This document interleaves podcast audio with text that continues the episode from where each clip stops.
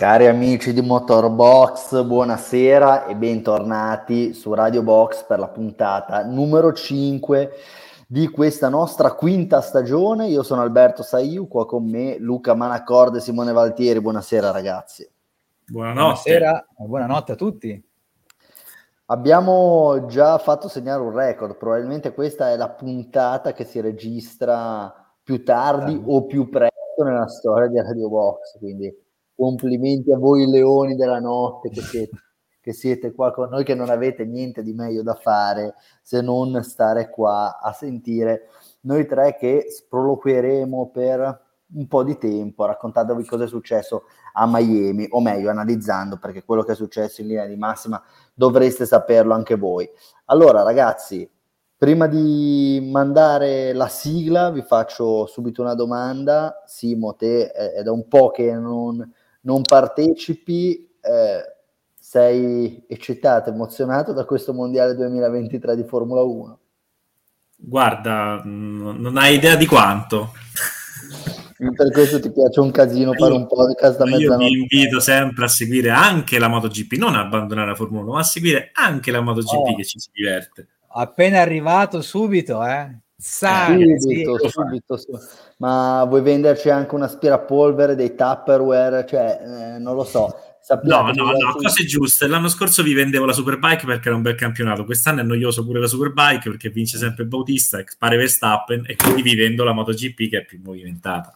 Eh, che almeno i campioni del mondo in MotoGP ogni tanto cascano e quindi anche gli altri. Esatto, hanno... esatto, bravo. Dai, allora sigla e tra poco torniamo con la puntata numero 5 di Radio Box.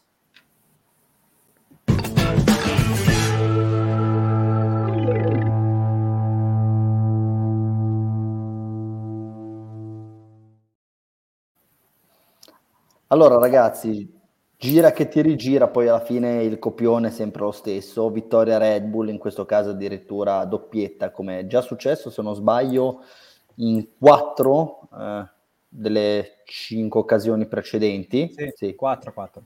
Ok, eh, questa volta vincere è stato Max Verstappen, a differenza delle precedenti gare che tendenzialmente sono state un po' più lineari, qua abbiamo visto tra i due piloti della Red Bull una bella battaglia, c'è stato anche poi il sorpasso decisivo in pista e diciamo che il maggior motivo di interesse nel corso di tutto il weekend visti poi i problemi che ha avuto Verstappen in qualifica, eh, è stato quello di capire se effettivamente Perez per una volta nella vita fosse riuscito a trovarsi in testa alla classifica del campionato del mondo alla domenica sera, oppure se Verstappen avrebbe eh, nuovamente umiliato il pilota messicano facendogli capire che comandava. E eh, Simo, diciamo che abbiamo avuto una risposta abbastanza netta rispetto a quello che sarà la storia di questo mondiale. Sì, sì, sì, sì, eh, soprattutto io ti ricorderei, ad esempio, che nelle nostre chat, prima di cominciare no, il Gran Premio, qualcuno ha chiesto chi vince oggi secondo voi? E che cosa ho scritto? Max. Non avevo grandissimi dubbi che riuscisse a... Eh, vabbè, detto ma quando uno ci capisce...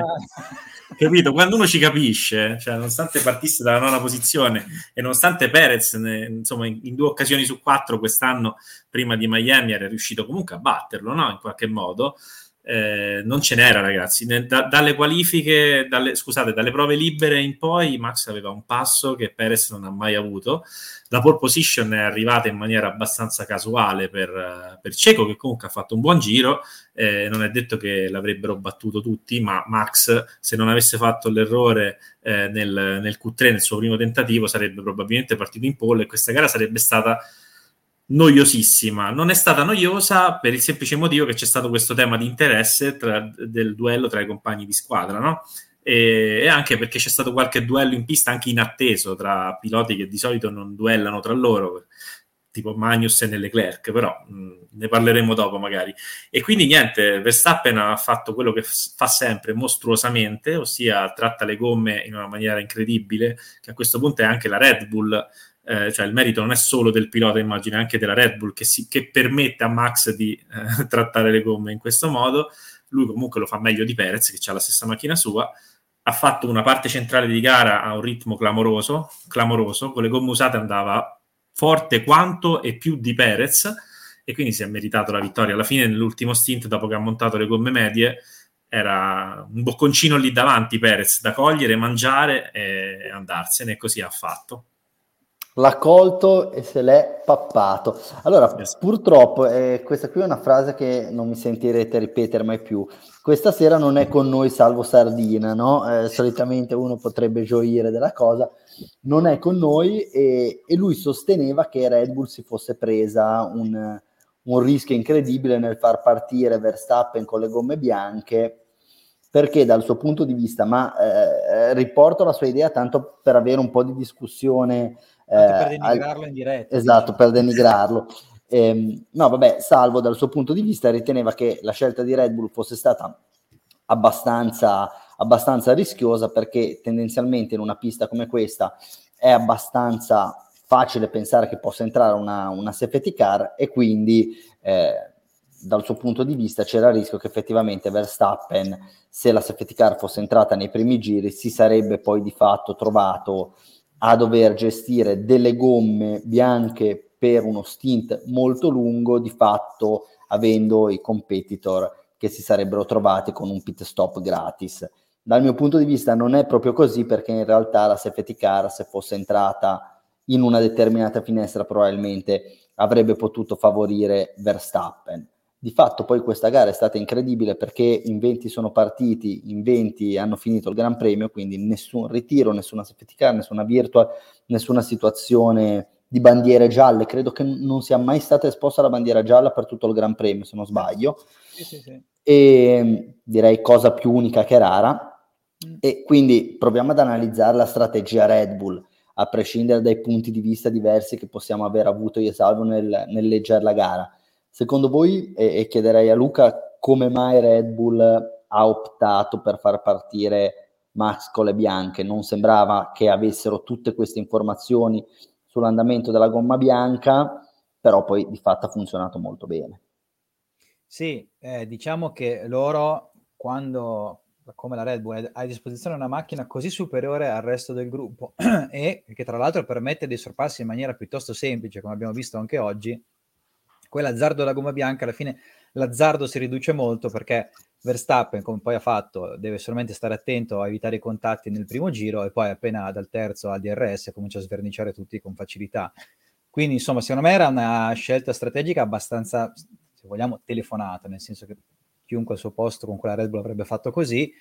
E poi appunto eh, dal momento in cui i Perez in particolare, comunque i piloti con la gomma media si sono fermati a fare il pit stop, da lì in poi ogni possibile inconveniente avrebbe giocato ancora più a favore di, di Verstappen. E quindi secondo me hanno fatto bene. Loro comunque, e con Verstappen in particolare, già venerdì con la pista poco gommata non avevano i problemi di surriscaldamento, di gomma, di, di slittamento della macchina che avevano gli altri, quindi figurati oggi come sapevano di poter gestire a lungo questa gomma, questa gomma che alla fine, un po' come abbiamo visto a Baku, in realtà può tranquillamente fare um, praticamente la distanza completa di gara o quasi, senza dare decadimento di prestazione, tanto che l'abbiamo visti fare di giri veloci con gomme da 30-35 giri alle spalle. Quindi, insomma, direi che hanno fatto bene, hanno scelto la strada migliore e, e c'è poco da, da aggiungere hanno anche differenziato, e questo senza ombra di dubbio in questo tipo di contesto può funzionare.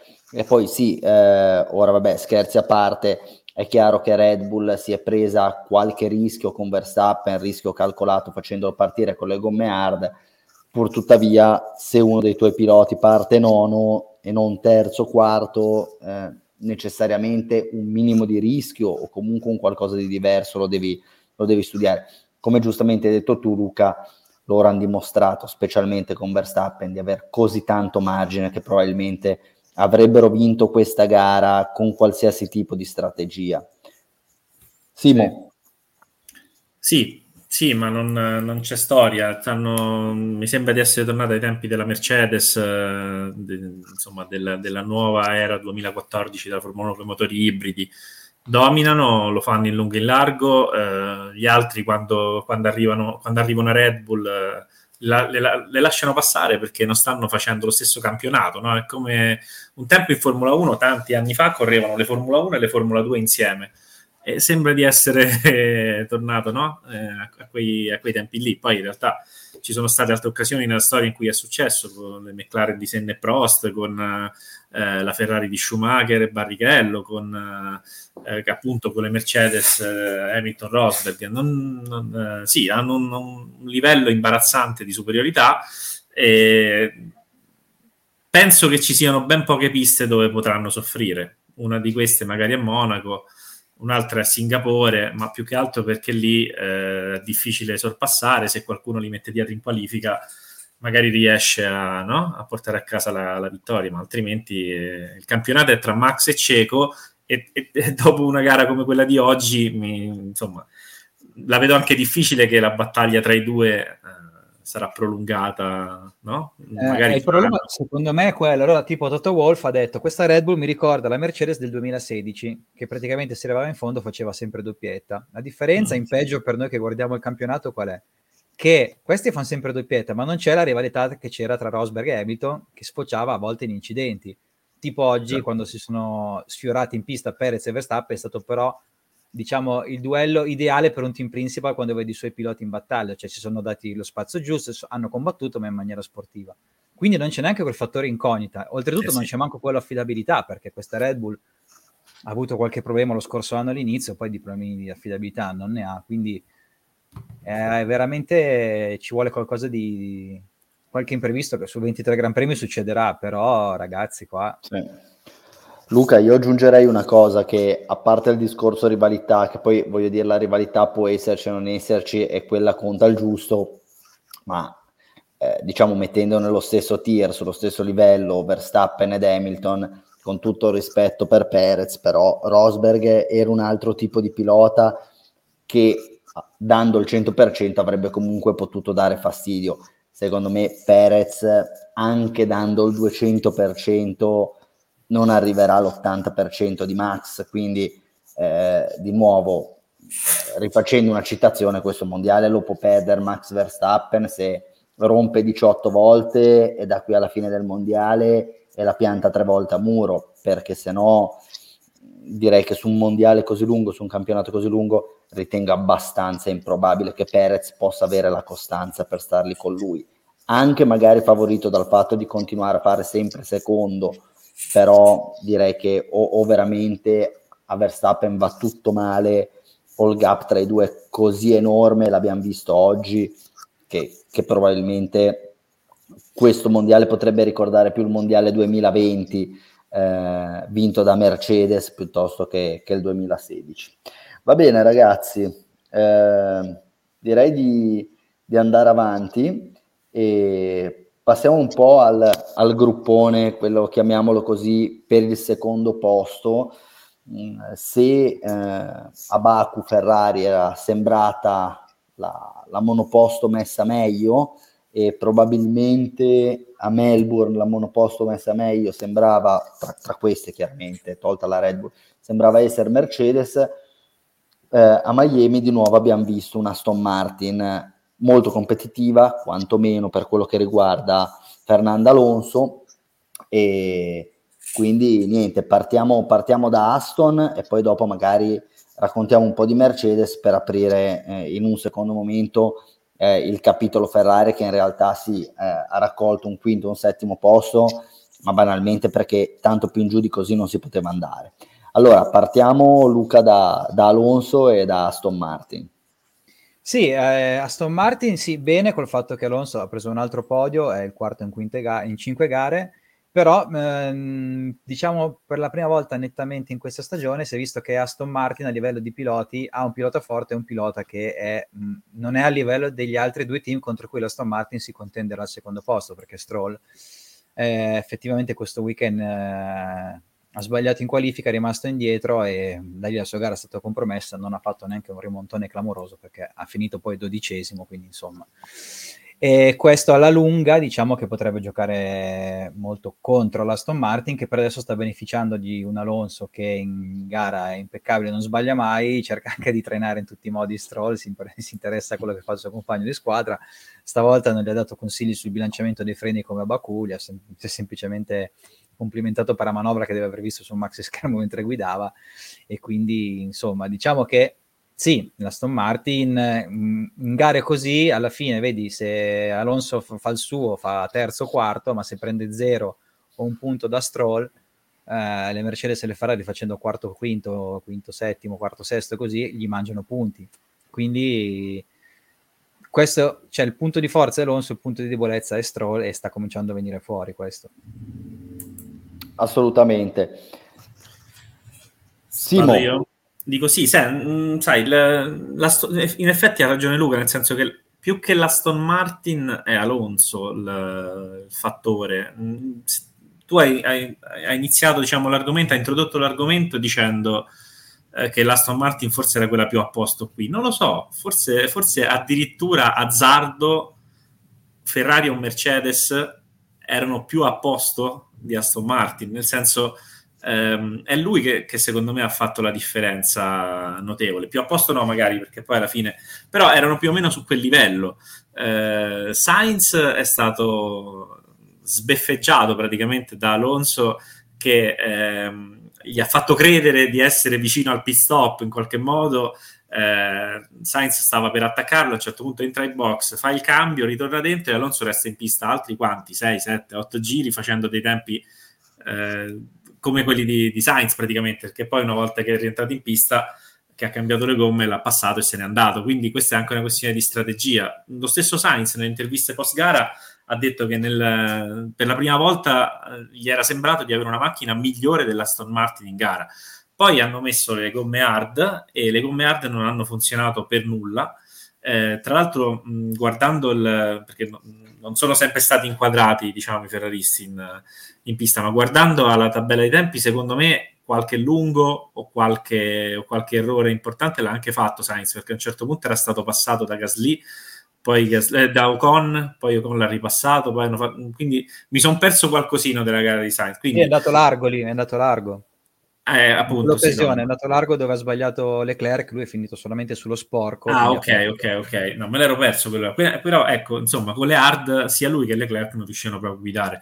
Quindi secondo me è proprio, è proprio Alonso che non, che non, commette errori e che in, innalza il livello di una squadra che sarebbe a livello di Mercedes e, e Ferrari, se non uh, un gradino sotto. Ecco, eh, Simo, sì, hai anticipato probabilmente la domanda che, eh, che vi volevo fare io, nel senso, è Stroll il punto debole o è Alonso il punto di forza? di questa Aston Martin. Abbiamo parlato anche magari eh, all'interno della nostra chat, no? Eh, dove sarebbe questa Aston Martin con Vettel, col Vettel dell'anno scorso al posto di Alonso?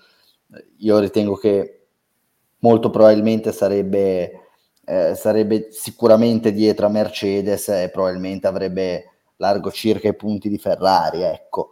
Eh, quindi magari potremmo ribaltare quello che è stato un po' il ragionamento di Luca dicendo sì, Stroll è Stroll, quindi non è un pilota così performante per il livello dei vari Hamilton, Sainz, Leclerc, Russell e via dicendo, però probabilmente la grossa differenza in questa fase di campionato la sta facendo in positivo Fernando Alonso.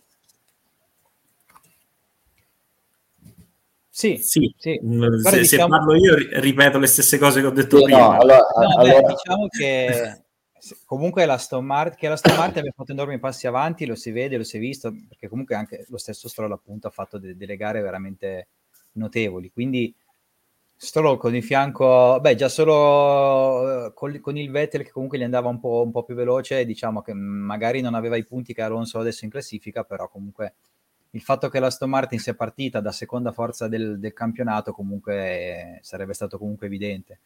E per me per adesso rimane così, anche in questo weekend è stato così, al di là di quanto può aver aggiunto Alonso. Vediamo se con questi benedetti aggiornamenti che sono in arrivo con le gare europee, su cui però ho già visto che nelle dichiarazioni sia la Ferrari che la Mercedes hanno un po' messo le mani avanti, nel senso non aspettatevi che recuperiamo un, tutto il distacco da Red Bull, quindi magari si miglioreranno, ma non così tanto. Vediamo nella gara degli aggiornamenti come si comporterà Aston Martin, che è un team nuovo a questi livelli, contro due top team come Mercedes e Ferrari. Sì, certo. Mercedes, cosa, Luca, cosa mi dici della, della loro gara, del loro weekend.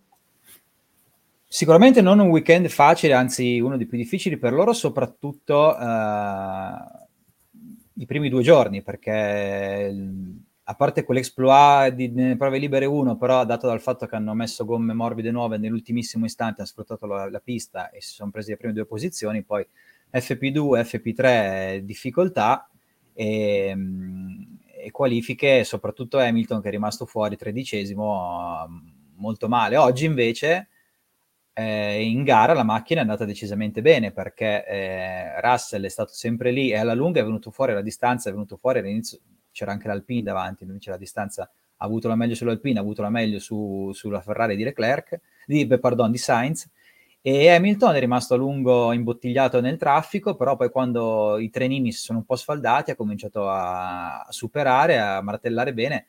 Diciamo che comunque il fatto che abbia chiuso la gara davanti a Leclerc è emblematico perché è vero che Leclerc all'inizio non andava fortissimo, però eh, Hamilton era molto indietro, quindi la, la, Mercedes alla distanza oggi è andata sicuramente meglio della Ferrari e, e, probabilmente molto della loro difficoltà era appunto dato da questo scarso grip dell'asfalto di Miami che metteva in crisi le loro gomme e con la pista comunque molto più gommata di oggi e col passare dei giri lo si è visto sempre di più, questa Mercedes è, andata molto bene, ha salvato un weekend che era partito male. No, senza ombra di dubbio hanno hanno portato a casa e hanno salvato tutto quello che potevano salvare perché fondamentalmente se vediamo poi alla fine la classifica hai un George Russell che è quarto, Lewis Hamilton che è sesto, quindi fondamentalmente per come si erano messe le cose al sabato, meglio di così per loro non poteva andare, considerando che poi hanno finito tutti gli eventi, non ci sono stati ritiri, non ci sono state delle situazioni particolari. Quelli che eh, già abbiamo iniziato un po' a girarci intorno, però mi sa che ora dobbiamo entrare un po' nel vivo, hanno deluso di nuovo in maniera molto importante sono stati gli uomini di Maranello, perché sia dal punto di vista prestazionale, sia dal punto di vista di guida, sia dal punto di vista, non lo so, anche di gestione della gara, non essere in grado magari di capire o di pensare a qualche strategia differente, di fatto sono stati ampiamente negativi. Io non saprei nemmeno da dove partire, perché di nuovo, se ci rimettiamo alla classifica, hanno fatto quinto e settimo, male, ma nemmeno malissimo, se, se poi andiamo a considerare il mero risultato. Se andiamo a, a poi a valutare e viscerare un po' come questo risultato si è concretizzato, c'è da mettersi le mani nei capelli perché eh, fondamentalmente Leclerc l'ha piantata due volte in tre giorni. Eh, Carlos Sainz stava facendo un'ottima gara fino a quel momento lì e come già successo in Australia ha rischiato di buttare tutto al vento facendo una stupidaggine, diciamo la verità, gratuita e, e eh poi forse l'emblema di tutto è stato vedere Magnussen che per buona parte della gara ha duellato con Charles Leclerc, togliendosi anche a un certo punto la soddisfazione di, di superare per merito uh, la Ferrari. Quindi non saprei veramente da dove partire. Partiamo, Luca, semmai eh, da, da, quelle che possono essere le novità eh, che arriveranno in casa Ferrari e eh, quelle che potranno effettivamente essere eh, i risultati, dove, dove secondo te può aver senso che Ferrari intervenga e come effettivamente la macchina può migliorare?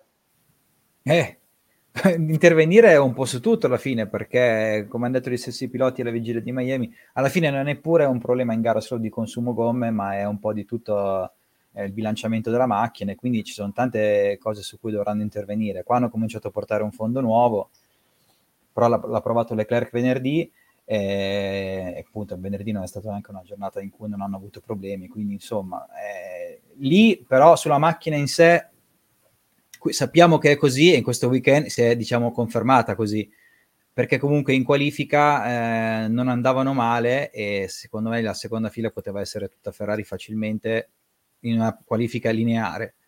secondo me eh, la vera delusione del weekend questa volta sono stati veramente due piloti perché se forse è vero che alla fine come risultato quinto settimo avessero fatto tutto in maniera impeccabile non sarebbe stato tanto meglio però comunque hanno sbagliato hanno sbagliato tanto, eh, Leclerc in primis, e Leclerc in primis poi è vero che alla base di questi errori c'è sempre anche la macchina, perché Leclerc l'ha messo per cercare di estrarre al massimo da questa vettura, ha cercato un assetto in cui la macchina era molto più al limite e, e ha pagato questo assetto sbagliando due volte nello stesso punto. E oggi in gara lui non è stato brillante e Sainz allo stesso tempo ieri in qualifica se avesse fatto un buon primo tentativo poteva e doveva battere Alonso, quindi oggi partire in prima fila.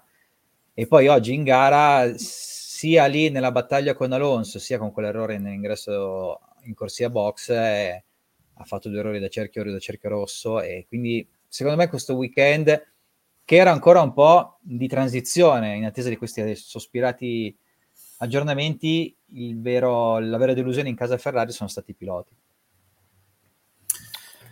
Ma sai che non è che sono molto d'accordo, nel senso che se guidi una macchina che, che, che è proprio difficile non solo da, da, da, far, da, far, andare al massimo, diciamo, ma anche da fare stare in pista, eh, alla fine i piloti provano a metterci del loro e inevitabilmente sbagliano, sbagliano di più. Gli errori di Sainz di oggi, secondo me, sono stati alla fine eh, di generosità, tra virgolette, no? anche il voler entrare ai box con la foga di, di, di, di, provare a fare l'undercut ad Alonso, poi ovviamente non ti puoi permettere una stupidaggine del genere perché la paghi 5 secondi, 5 secondi che però alla fine col senno di poi non, non, non, non, è che l'avrebbero fatto stare più avanti in classifica, visto che comunque in gara le Mercedes sembrano avere un passo migliore delle Ferrari, no? non, solo, solo, oggi, anche, anche in passato hanno fatto vedere un po' l'opposto delle Ferrari. Le Ferrari vanno forti in qualifica, dove alla fine fai un assetto per la qualifica, dove c'hai un,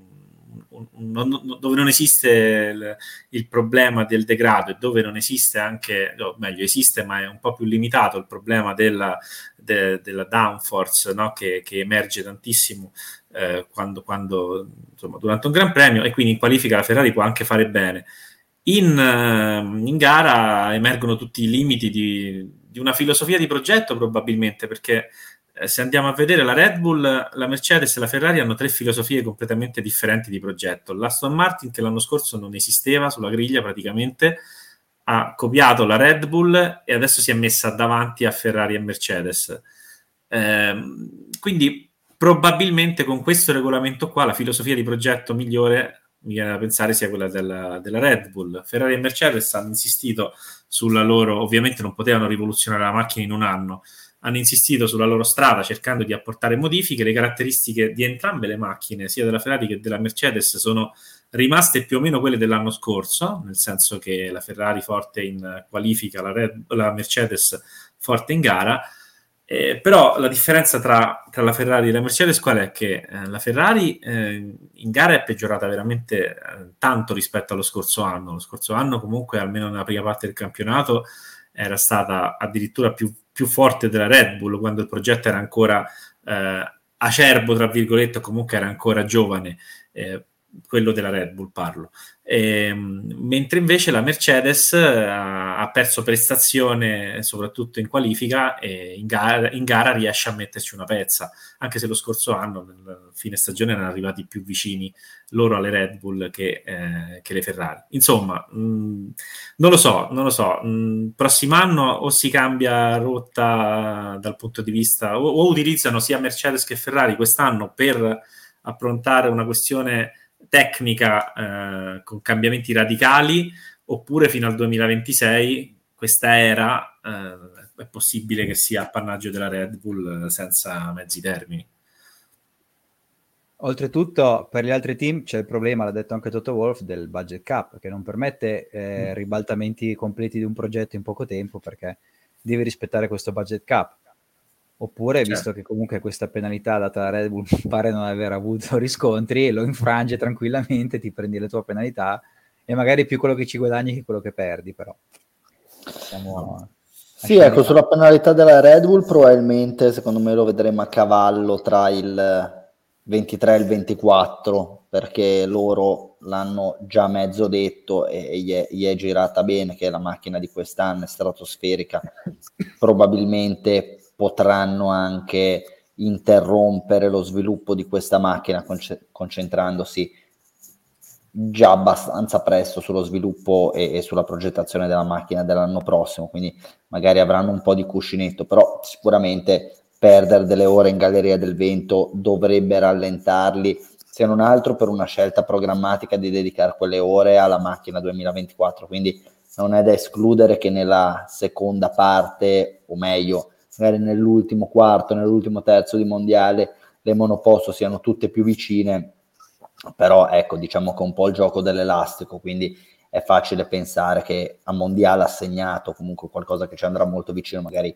gli altri si possano avvicinare, però non è detto che questa situazione si possa protrarre anche per, per l'inizio del 24, lo vedremo. Eh, no, quello che secondo me poteva essere un altro, un altro ragionamento abbastanza interessante da fare era il fatto che per l'ennesima volta direi nell'ultimo anno e mezzo, negli ultimi due anni, abbiamo assistito a una qualifica che si conclude in bandiera rossa. Io riprendo quello che è, non dico una crociata perché mi interessa il giusto, ma un ragionamento che abbiamo già fatto. Secondo me servirebbe penalizzare chi fondamentalmente in una qualifica causa una bandiera rossa perché di fatto il tuo errore è un errore tuo e non può in nessun modo essere avvantaggiato da un tuo sbaglio e il fatto che tu commetta uno sbaglio non può secondo me pregiudicare in maniera importante quelle che possono essere eh, le, le, aspirazioni e i risultati degli altri, degli altri concorrenti in pista. Specialmente se questo sbaglio diciamo viene reiterato spesso e volentieri sempre dagli stessi piloti che magari eh, nel secondo turno della qualifica in Q3 dicono vabbè o la valo a spacca e, e, spesso la spaccano ecco. Sei malizioso, sei malizioso. No, non sono malizioso, però è, è, è la seconda qualifica di fila che, che, Leclerc ci, tra virgolette, ci rovina, cioè sei lì, dico, sei contento di vedere le qualifiche di Formula 1 alle 11 di sera, dipende, forse sì, forse no, però dai, almeno fammi, fammi vedere come vanno a finire. E, Sai cosa? No, ecco, cosa... Davide mi dice ogni riferimento è puramente no, no, eh, ogni riferimento è, è, è puramente, puramente, voluto, ecco.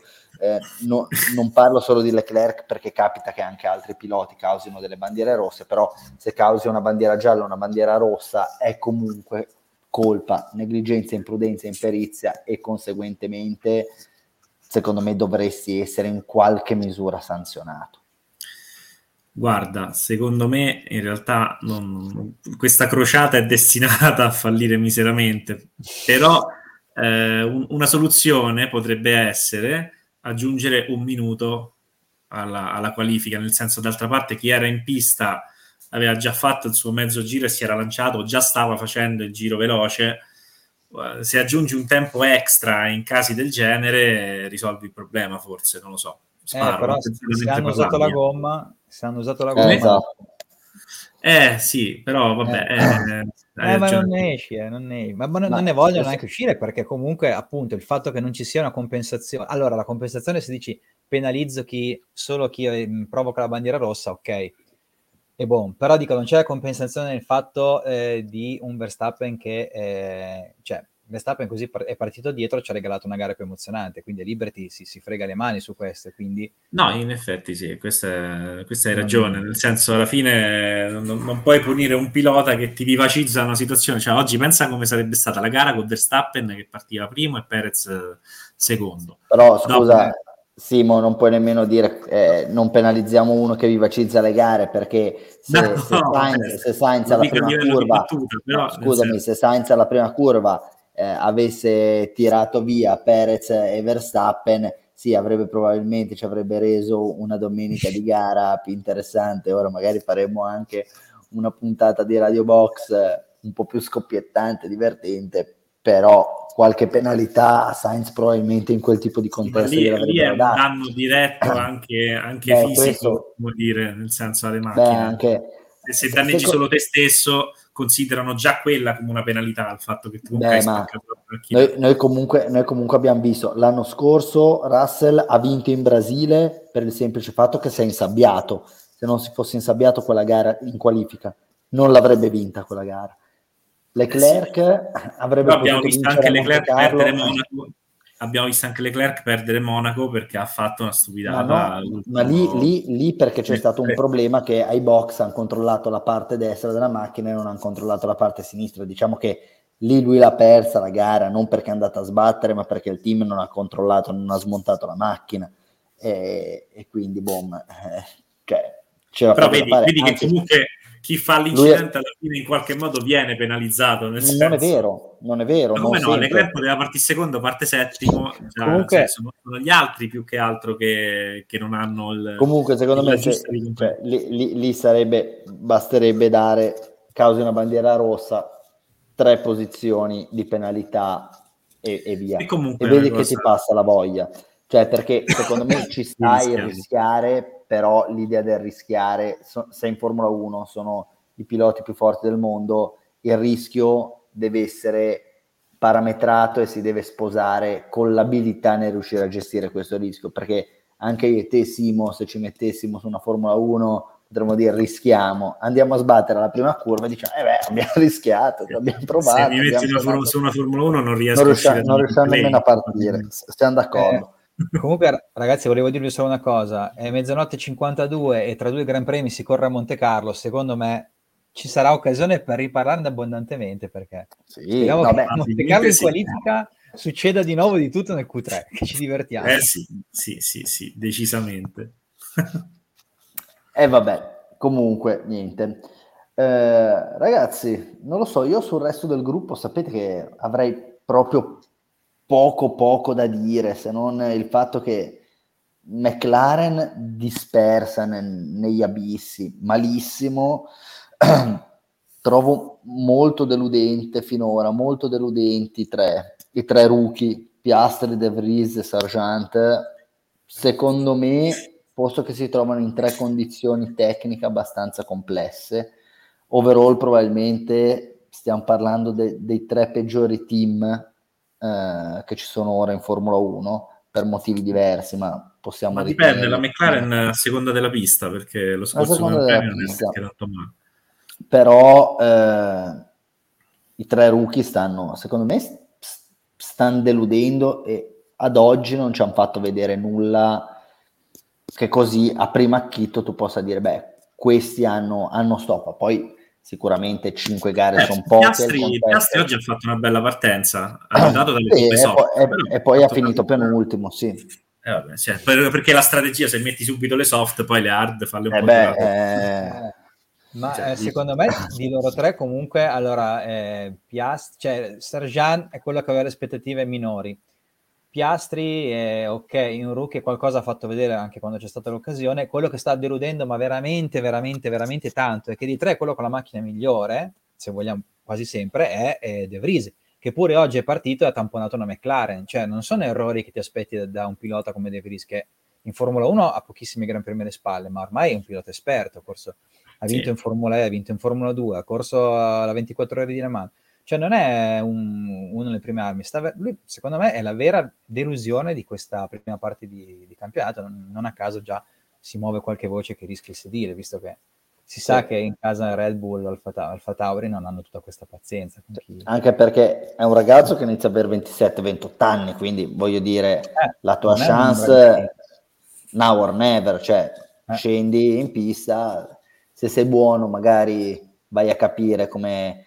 cosa può succedere, magari tra due anni ti trovi a fare il secondo di Verstappen, però così secondo me è, è più facile che, che, Red Bull provi a, a, mettere in macchina qualcun altro alla fine dell'anno. Il qualcun fatto è che... Tipo chi?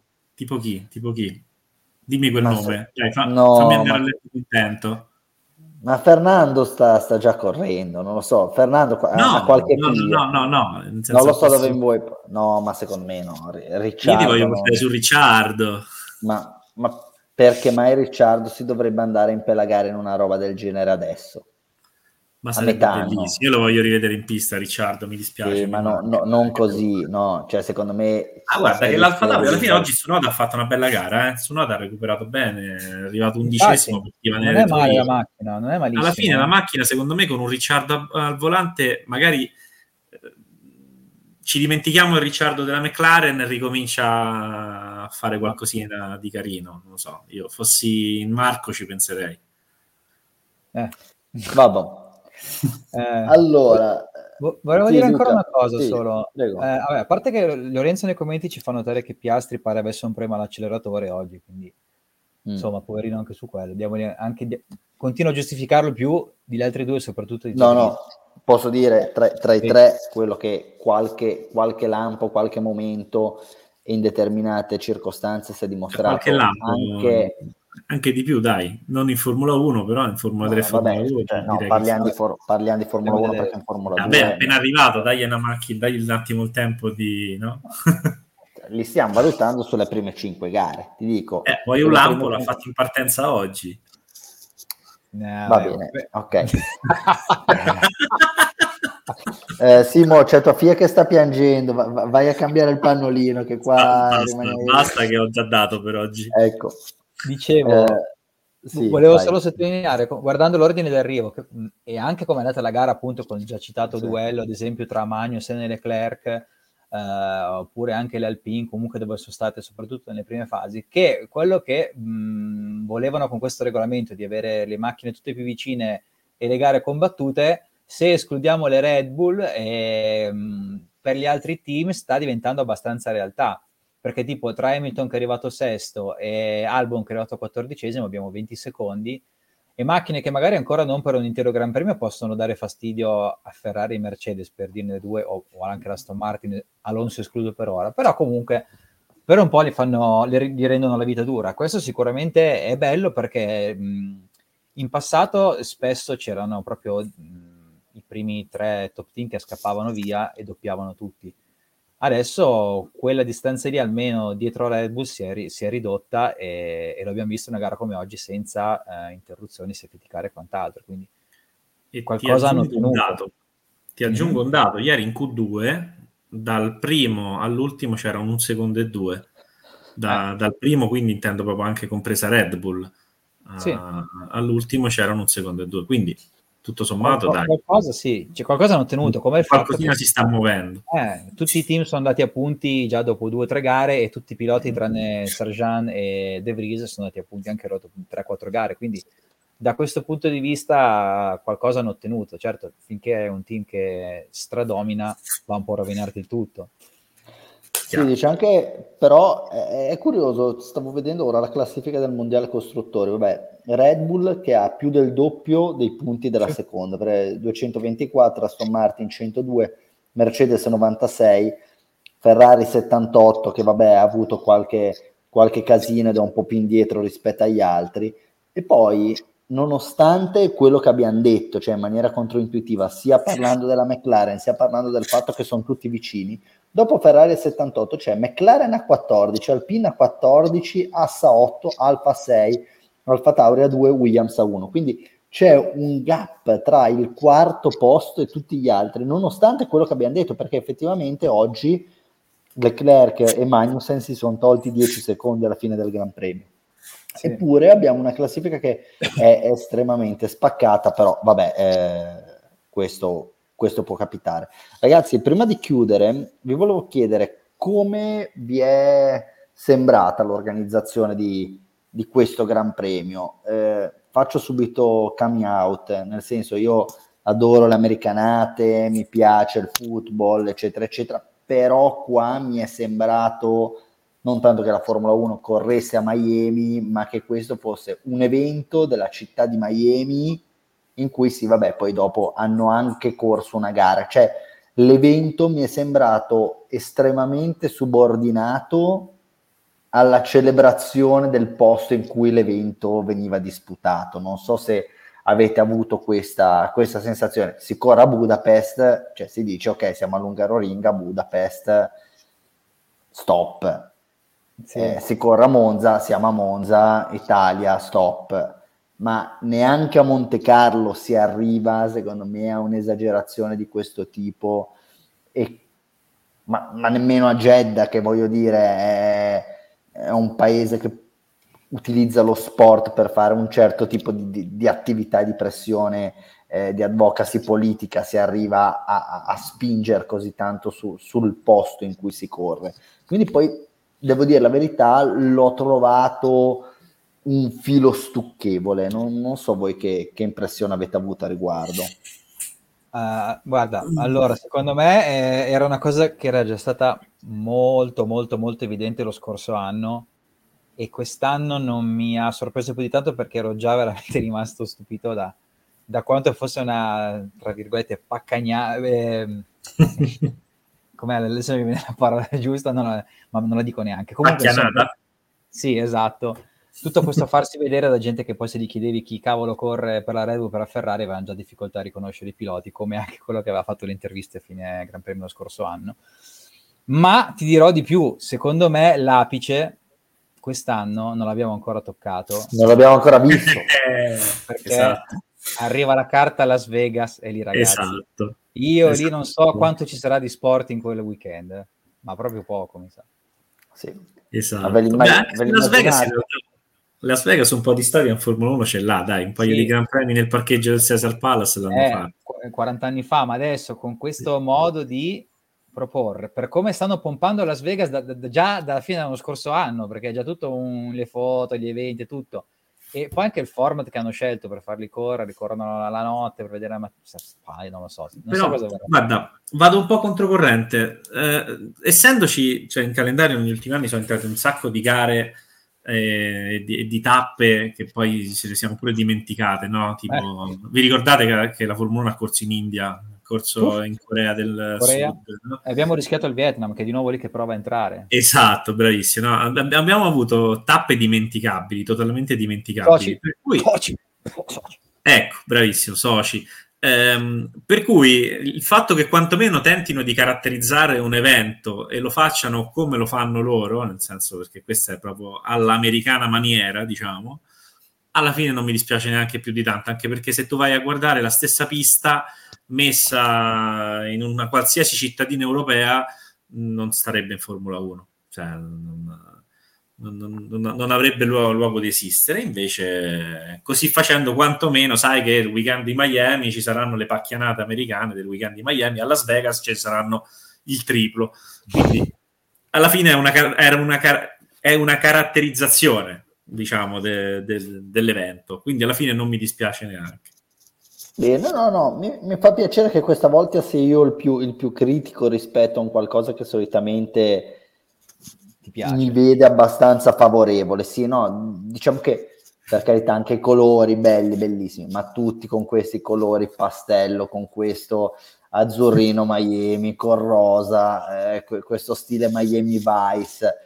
Per carità, io ho la carta da parati con le palme in casa, quindi nel senso non è che che mi dispiaccia a prioristicamente, però ehm, sì, l'ho trovato un po' too much e, e mi è sembrato anche un po' un, una riedizione dell'anno scorso più pompata, più pacchiana e magari con meno glamour, perché se poi vediamo i VIP che c'erano l'anno scorso erano forse di tutt'altro lignaggio rispetto a quelli che, che hanno portato ora, però di nuovo eh, è, meglio aspettare Las Vegas è meglio aspettare la sveglia. per Vin Diesel, dai, però...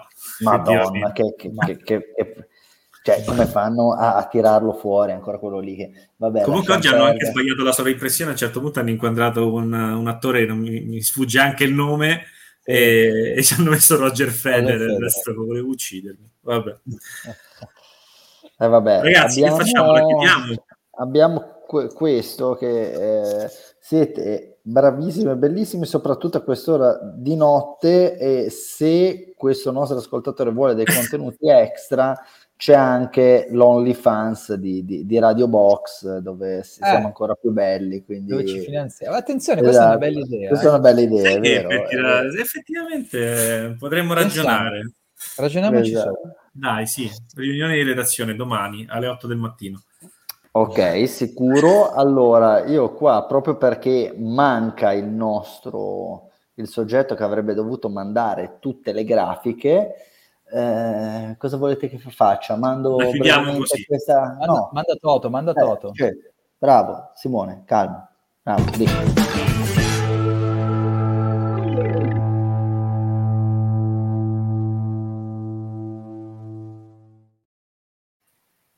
ecco qua perché siamo più veloci della FIA nel fare le classifiche ufficiali. Quindi, come è andato il Toto Box? Aspetta, perché siamo pure più veloci, io non mi ricordo neanche dove l'ho mandato. Eccolo qua. Ah, allora, Vai. diciamo che è stato un turno. Chi è che prima aveva detto abbastanza telefonato? Luca? Sì. riguardo non mi ricordo a che cosa. Diciamo che anche questo è stato un turno del Toto Box abbastanza telefonato. Eh, sebbene, sebbene i pronostici erano stati un po' più vari del solito, nel senso che Verstappen Perez come primo secondo l'avevamo scelto in due mm. e, e, quei due che l'hanno scelto io e Luca abbiamo fatto otto punti mentre Alberto era stato più coraggioso, aveva rischiato un Verstappen Alonso Russell, quindi ha fatto sei punti e salvo un Verstappen Leclerc Perez, quindi 6 punti anche lui. Quindi la classifica dice Alberto e Luca 30 punti, salvo 28, io 25. Questo è, non credo che dobbiamo fare oggi i pronostici per la prossima gara perché c'è no. la MotoGP il prossimo weekend, guardate la MotoGP alle Man e quindi... Tra l'altro niente. sbaglio o sarà la gara numero 1000 della storia. Sarà la gara numero 1000 della classe 1000 della classe regina, non ci sarà Bastianini, ci sarà Petrucci, non ci sarà eh, Marquez, mi pare che non ci sarà, non, non, mi pare che l'abbiano annunciato giusto per le eh, mani. Però scusa, time out, cioè vieni qua. Time out, ragazzo bello, io se ti dico come sto passando qua, fai, fai, fai, no. fai, l'esperto di MotoGP, ci viene Comunque non ci sarà pure Spargherò ancora, dobbiamo, che dobbiamo guardare sta roba qua e, e, e non sai nemmeno chi corre e chi non corre. Cioè. Ci sarà Pecco Bagnaia. Eh, allora, vediamo se allora. stavolta casca o vince, perché le opzioni sono due da quello che abbiamo visto, no? Eh. Esatto. Vabbè, dai, infatti primo che... Eh, sì.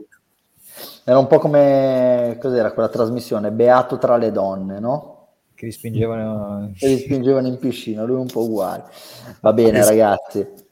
Dai. Allora, direi che ci possiamo salutare. Ci dovremmo rivedere a questo punto in quel di Imola forse. Dove avremo due inviati, tra l'altro, giusto? Avremo due inviati. Eh già. Bene. Eh già. Quindi sarà una, una, puntata imperdibile. Imperdibile. Esatto. Ragazzi, allora ci vediamo dopo Imola, magari a orari più civili. Buonanotte. Ciao a tutti.